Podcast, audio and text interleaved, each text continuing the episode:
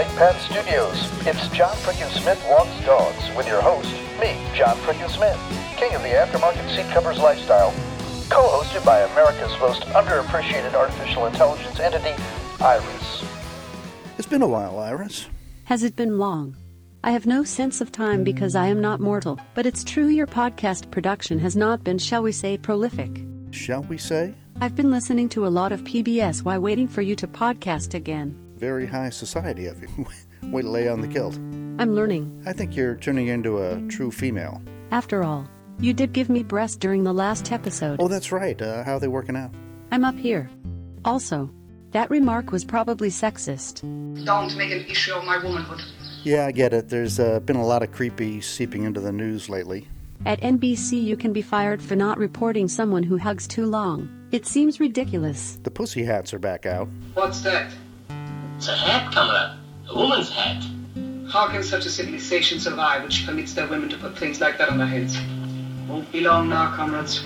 I don't remember you being this. Don't say moody. If you say moody, I'll crush your balls with a hammer. Whoa, settle down. We got enough trouble around here. My appliances are in open rebellion and all breaking down at once. The two year old washer leaks, the dishwasher stopped washing dishes, and on top of that, I have no career and Tom Petty died. That last one hurts. It can't be fixed. I feel quite certain that the death of Tom Petty and the appliance problems don't belong in the same category. The appliances are an inconvenience. The loss of Tom Petty is a profound hit on our culture, and of course to his friends and family. I know my dishwasher couldn't be fixed, but at least it could be replaced. Let's focus on the increasingly steep glide path of your life and lifestyle. Glide path? Uh, it's more like a flat spin. I think I'm auguring in. I'm trying to be generous.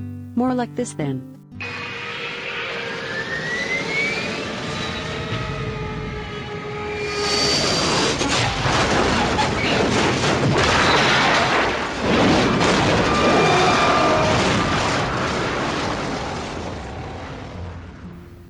Exactly. Great. That's sad. Well, you know what they say. They say a lot of things. Coming down is the hardest thing. Yeah, uh, that reminds me. I've recorded a song for Tom Petty, and I'll play it at the end of the episode. So far, uh, no one much cares for it.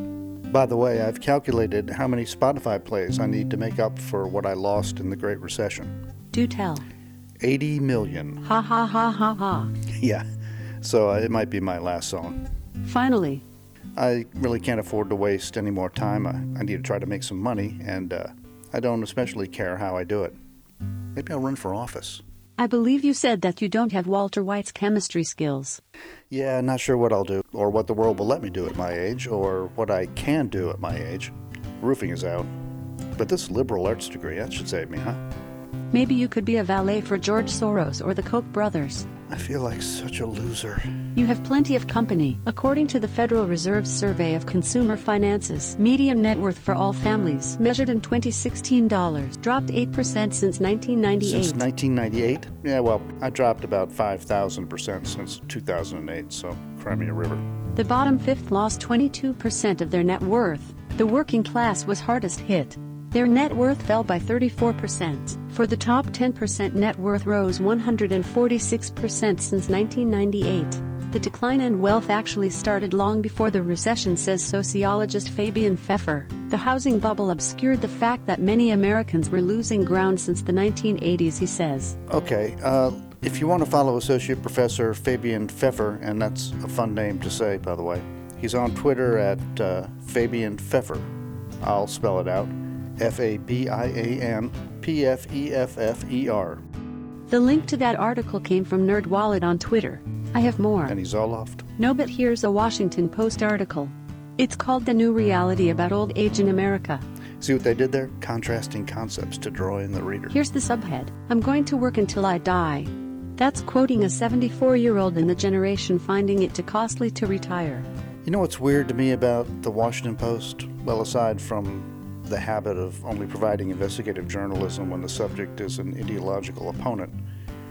It's why sometimes I can read an article for free, and other times they put up a paywall. And by the way, if your slogan is Democracy Dies in Darkness, why is there a paywall at all? You could ask them. This story talks about a man who drove 1,400 miles just to earn $10 an hour. Okay, do me a favor and don't read me the rest of that article. Um, misery loves company and all that, but uh, that's only at first. Eventually, it's just more misery. I noticed that theme in your last track. Quoting If you go round the world, the heart breaks the same. You never feel alone again. That's the blessing and the shame. You're right. That was the uh, the idea behind that verse. You should sing it. I am singing it. I guess sometimes it's hard to tell. I've watched some Bob Dylan performances. Now I wonder if he sings his interviews. You should hear his cover of Petty's "Learning to Fly." Uh, he did a great job. It's on the to do list. Okay, well, let's dive into the subject of money. Money. Right. I don't understand it. I used to think it was an indicator of your worth to society or at least your proficiency in a given occupation, maybe adjusted by determination and initiative. That's funny. You would think teachers are extremely useful to society, but they're badly paid. If we are a well educated country, why am I reading all these depressing articles? Now let's take investing in stock. I remember seeing morning show segments years ago, and they had chimps picking stocks and measuring their picks against the pros. Sometimes the chimp won. No one lost the contest. They just didn't win as much. But the impression it left the viewer was investing is so easy, even a chimp can do it.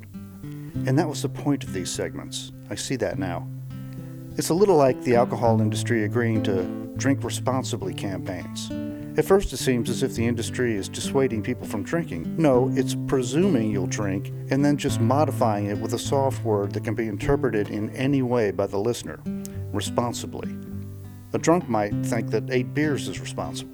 Believe it or not, I'm still listening. If an investor uses the premise that money is an indicator of worth to society or competence in your particular enterprise, then he might be okay with the fact that the CEO of the investment is getting hundreds of thousands of shares of company stock in addition to a sweet salary. You want them to have a stake in the company's success, don't you? You have to pay top dollar for the best talent, the ones who can see things you don't see.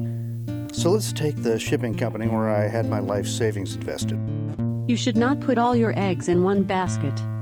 I think Ben Stein made that one of his 10 ways to ruin your life. Yeah, yeah, I know. Thanks, Iris. I've hurt myself replaying that fact as much as possible while still being alive, so. But I thought I was at least pretty smart for not being anywhere near the housing industry when it overheated and imploded on its way to the great meltdown of 2008 and beyond. I mean, the company I invested in was in the dry bulk shipping business. They moved metals and grain and raw materials over the oceans. That shouldn't have anything to do with all the shit loans made by people who couldn't pay them back after they bought McMansions built by people who came here illegally and were happy to be exploited for the chance at a better life, right? How about a seatbelt for that run on sentence? So, yeah, one would think it was smart being anywhere but the housing industry. One would think. But one would be wrong because all those lousy loans were turned into a financial product that affected almost every industry worldwide, including the dry bulk industry. So other dry bulk stocks sank. Every dry bulk shipper collapsed. It's just not all went bankrupt, like the one I invested in. Some reverse split so many times the original shares became worthless, which is the same effect, but yeah, the one I rode up and down declared bankruptcy. I lost it all. The word all is pretty all inclusive. Yeah, a lot of investment, and then, well, a lot of other things suffer too. Everything just falls apart. Don't start whining, I hate that. Right. So you think, well, damn, we're paying the CEO a bundle in cash and stock. He must know how to protect the company from all these threats in the global financial markets, right? That's logical, so you would assume so. Well, he ran the company into bankruptcy, so you'd think not. Although that's an assumption, too. What do you mean? Well, suppose bankruptcy doesn't bother the company. What? Officers can sell their stock without shareholders knowing for 30 days. Yeah, I think so. So the officers will be okay no matter what happens to the company. That's not the skin in the game equation I was hoping for. But you and other shareholders get all the downside, plus whatever creditors the company might have. Whisper the name of the company to me. Okay. I see this wasn't their first bankruptcy. They had another one about eight years before you lost all your money. Never mind, skip it. I don't want to talk about it.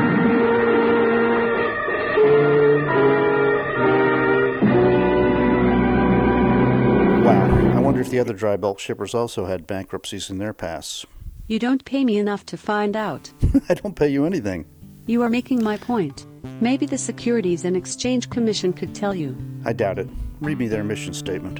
I quote The mission of the U.S. Securities and Exchange Commission is to protect investors, maintain fair, orderly, and efficient markets, and facilitate capital formation. Hang on. Protect investors? That's funny. After I lost everything, I emailed them to find out how many bankruptcies of publicly traded companies happen each year. I mean, I wanted to know what kind of market the stock market is. Is it like a nice farmer's market in rural Vermont, or like a place to nick tourists in Marrakesh? I thought the number of bankruptcies each year would give me a feel for that. What did the S? E? C? Tell you? Not only didn't they have any idea, the email I got back implied I might be crazy for even thinking they would have that kind of information. You would think that if your mission is to protect investors, that would be critical information. But that would be an assumption. Let's remember, the other part of their mission statement is to facilitate the formation of capital. Pretty sure they're not talking about capital for me. Do you suppose? What? What if bankruptcy is part of the business plan for publicly traded companies, maybe even a goal? Frankly, we're expected to take a loss. Capitalistic methods. They accumulate millions by taking loss after loss. Jesus. Jesus might be useful here, money changers and all that. As I think on this, it dawns on me that our president has uh, six bankruptcies in his history. He's quite good at it then. Yeah, so one might conclude that in America one can get rich and become president by declaring bankruptcy habitually. Maybe I've been doing this all wrong. I've been playing by the rules, or so I thought. It seems I've heard something about playing by the rules. And rules are just suggestions made up as we go along. And who knows what you Catchy. Oh, yes, all that's water under the bridge now. The stock market is back stronger than ever. That's great for anyone who had money left for the market. That's not me. I'm paycheck to paycheck now, but without the paycheck. You need a job. Yes, if that's the only means available to achieve income. That is the traditional method. True, but uh, there are other methods. True, there are lots of illegal activities that create wealth, and maybe some entrepreneurial efforts. Mm-hmm. But there are other methods. Repackaging and rebranding import export lawsuits, maybe charities. Shall I go on? I'm open to all ideas at this point. Well, even in the digital age, personal information is actually property. It's usually sold for the enrichment of everyone but the owner of the property. The internet user, the customer. Exactly. Senator Warren and Senator Warner introduced some legislation about this. It was related to Equifax. That's interesting because it makes people at least think about the property they give away daily, information that's being turned into money for everyone but them. But it disturbs me on another level. I mean, I don't think people take their privacy seriously enough. I think we're enriching others in return for almost nothing, and I think it's time to crush that model. How? With, uh, with disinformation that makes that data unreliable and useless. Maybe we'll talk about that next time. I could get a guest. You should. Maybe have interested experts call. Well, that's not all I'm interested in. I want to hear from others who were crushed and broken in the Great Collapse, or those who were just damaged by it, but since have suffered further as a result of changing economic conditions and shifts in employment trends, healthcare trends, the opioid crisis, corruption in government, and so on. Or people who can't retire. Or people who've bounced back. That's a broad group you're seeking. Right. You want experts in privacy and internet exploitation of your personal data. And you want to hear stories from those hurt in the Great Recession, plus those who can't retire. That's right. I want them to call 762 847 0620 and leave a message. Or if they want to be interviewed, we'll do that too. Just leave a way to contact you back. Tell me if operators are standing by. No, Google Voice is standing by. What was that number again? Yes, that's 762 847 0620. Was it 762 847 0620? Jingle it for me. 762 847 0620. And they can call that number if they have a job for you. Of course. Let's close with your tribute to Tom Petty. He was a good man to ride the river with. I'll talk over it so people can't steal it. I'll probably just make it free for anyone who asks. But let's not take forever for the next episode. What about people who want to send you Bitcoin or write you into their will? I'm just spitballing. Jeebus, shut up. JohnFrickenSmith.com. Thanks for listening.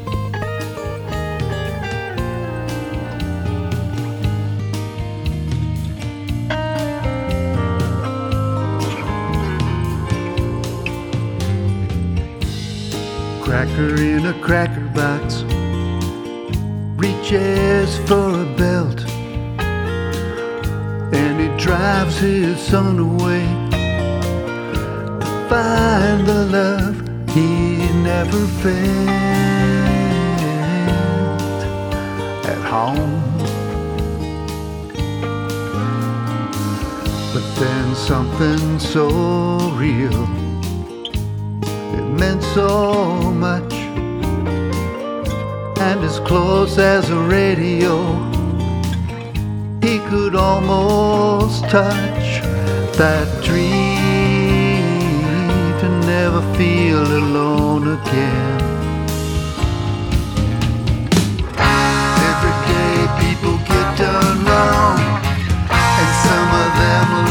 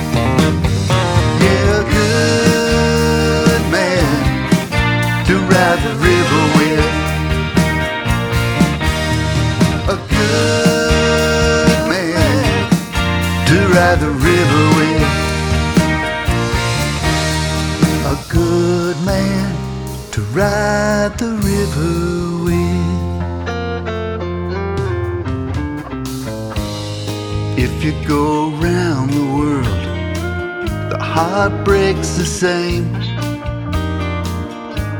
You never feel alone again. That's the blessing and the shame.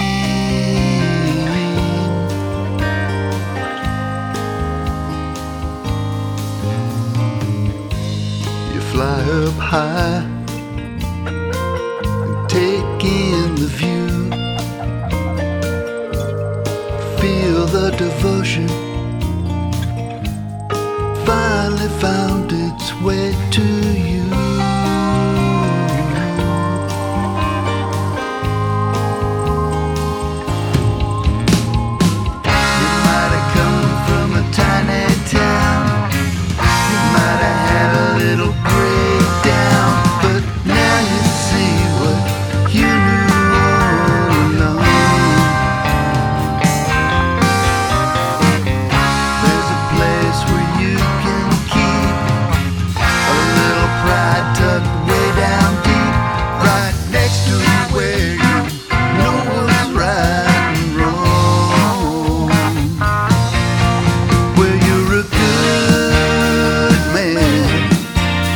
Ride the river with.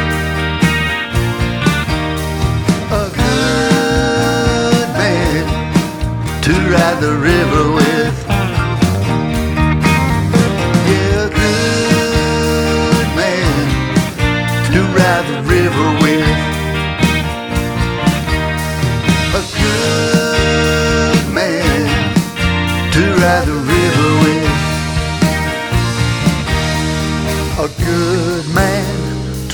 ride the river with.